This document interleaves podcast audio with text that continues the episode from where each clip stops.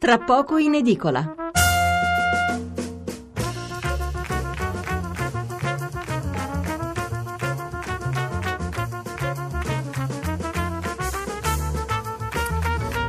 Allora, siamo di nuovo qui, mezzanotte venticinque minuti e trenta secondi, eh, mercoledì, eh, già mercoledì, eh, il giorno, il giorno cinque dicembre, eh, perché poi si, sbagliamo sempre tra il, tra il giorno precedente e il giorno successivo, in effetti è già mercoledì. Allora, i giornali di mercoledì sulla Francia, no? L'argomento che abbiamo trattato precedentemente, il Sole ventiquattro Ore, Macron cede, stop per sei mesi al caro benzina. Il presidente Macron cerca di guadagnare tempo per risolvere la crisi dei gilet gialli che infiamma la Francia. Il governo ha rinviato per sei mesi l'aumento delle accise sui carburanti e congelato le tariffe di gas ed elettricità. Il Giornale, non è il sessantotto ma la battaglia degli invisibili, è un pezzo firmato da Stenio Solinas che scrive: cinquant'anni dopo il Jolimè che incarnò il sessantotto, la Francia si ritrova a fare i conti con una contestazione di novembre dal sapore acre dell'insurrezione non dichiarata ma praticata. Non c'è la rabbia insieme alla goliardia studentesca, non ci sono le pure e semplici rivendicazioni salariali, ma qualcosa di più profondo e inedito, che non parte dal centro perigino ma delle, dalle periferie dell'Hexagon. No, la Francia ha forma di esagono e quindi, come noi lo chiamiamo lo stivale, l'Italia lì lo chiamano l'esagono, l'Hexagon. Eh, il Fatto Quotidiano, ora Macron fa marcia indietro e sconfessa l'austerity targata Unione Europea. Per la verità, insomma, l'austerity non è che gli era stato imposto di aumentare le accise della benzina dall'Europa, era una decisione tutta sua. Comunque, la verità, Macron cede ma non ferma la rivolta, il deficit francese schizza al tre virgola due, niente tassa sul diesel, il mancato introito peggiora i conti, che dice Bruxelles. Eh, il Manifesto, carbon tax, Macron cede e scontenta tutti, gilet gialli, crisi nera.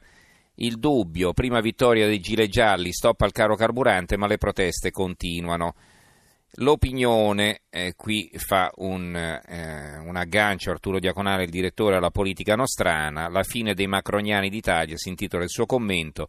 Sono tutti scomparsi i macroniani d'Italia, quelli che sognavano di poter assistere anche nel nostro paese all'avvento di un personaggio in grado di sconfiggere destra e sinistra e dare vita ad un'aggregazione centrista aperta all'area progressista. Inizialmente questi macroniani nostrani pensavano che il ruolo dell'attuale presidente francese dovesse spettare a Matteo Renzi, che sembrava il più adatto a realizzare una sorta di copia conforme dell'esperimento compiuto dai cugini d'Oltralpe.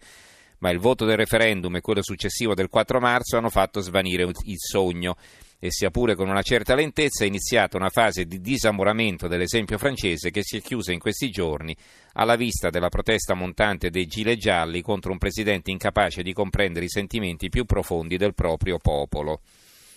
Il Mattino di Napoli, per concludere questa rassegna stampa sul, eh, sui gilet gialli, il declino di Macron alleato dell'Italia, l'articolo di fondo del Giornale di domani, di, firmato da Marco Gervasoni.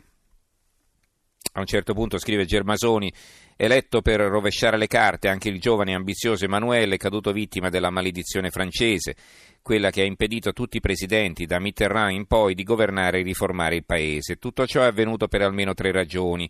Una è il carattere verticistico del sistema fondato da De Gaulle nel cinquantotto, che trasforma il presidente in un uomo solo, circondato da una tecnoburocrazia reclutata nell'École Nationale d'Administration, la famosa E N A, poco predisposta a dialogare con la società e con i corpi intermedi che poi in Francia sono sempre stati deboli e oggi non esistono quasi più. Tutto questo era comunque gestibile finché la Francia non ha dovuto anch'essa, come l'Italia, allinearsi ai parametri della convergenza europea alla fine degli anni Ottanta, che imponendo il feroce controllo del debito pubblico ha fatto saltare il sistema. E la seconda ragione attiene a Macron stesso, la sua candidatura un po' troppo costruita a tavolino, non è mai riuscita ad entrare in contatto carnale con il paese, anche perché egli è stato scelto in buona sostanza per difetto, cioè per non far vincere Marine Le Pen. Allora, a questo punto invece vi leggo, prima di passare al prossimo argomento, vi dicevo, parleremo della capacità di attrazione eh, delle città eh, nel mondo, ci riferiamo naturalmente al turismo, alla gente che viaggia verso queste città, lo fa naturalmente anche per motivi di lavoro, ma a noi quel che, quel che interessa in questa fase appunto è il turismo, quindi le ricadute positive che possono esserci sulle nostre città d'arte e più in generale eh, sulle tante bellezze che abbiamo nel nostro paese. ma lo vedremo tra pochissimo. Prima vi leggo invece della polemica tra Salvini e eh, il P M eh, di eh, Torino, Spataro. In realtà Salvini, e questo la ragione per la quale molti giornali abbinano la notizia, ha criticato anche la Confindustria, non tanto per la sua presa di posizione sulle infrastrutture quanto per le critiche relative alla manovra. E quindi il Corriere della Sera scrive: Salvini attacca P M e imprese. La Repubblica, Spataro contro Salvini, il suo, tli, il suo tweet ha svelato le indagini, la replica, meglio se va in pensione. Quotidiano Nazionale, Giorno, Nazione, Resto del Carlino, Salvini via Twitter, c'è stato un blitz, la procura si infuria e finisce in rissa. Eh, il Giornale, Salvini contro tutti, attacca Confindustria e poi litiga col P M di Torino per un tweet, Matteo ha cerchiato, l'opposizione di Forza Italia, noi partito del P I L. Il Messaggero, Salvini all'attacco di Confindustria, scontro con il P M Spataro su un blitz. Il Fatto Quotidiano, Salvini avvisa i nigeria- nigeriani della retata, annuncia blitz in corso, P M furioso, tweet alle nove mentre la polizia cerca la gang, Spataro mette a rischio l'operazione, lui vada in pensione. Eh, l'Avvenire, eh, Salvini brucia un blitz, il ministro anticipa in un tweet un'operazione a Torino, è un titolo a centropagina, e poi abbiamo Libero che invece punta sull'economia, Salvini agli imprenditori chiede più collaborazione, al pedo del ministro diamoci una mano, Matteo coccola artigiani e piccole aziende e replica le critiche di Confindustria, la quale condanna una manovra che ignora, su grandi opere e investimenti ci saranno sorprese, dice Salvini. La Verità, eh, rovini le indagini, è ora che ti ritiri, lite Spataro-Salvini, tweet dopo gli arresti. Il Tempo di Roma, blitz antimafia svelato in diretta web, Salvini fa infuriare il giudice Spataro. Il Manifesto, chiacchiere e distintivo, è, la foto, è il titolo sulla grande, una grande foto di Salvini. Scontro tra Salvini e il procuratore di Torino Spataro, in un tweet il ministro svela un blitz di polizia contro la mafia nigeriana e fa infuriare il magistrato che attacca, danneggia le indagini non ancora concluse, sprezzante la replica, sei stanco, vai in pensione. Il Dubbio, Salvini, presi nigeriani e la retata rischia di saltare, twitta operazione in corso, furioso il procuratore Spataro.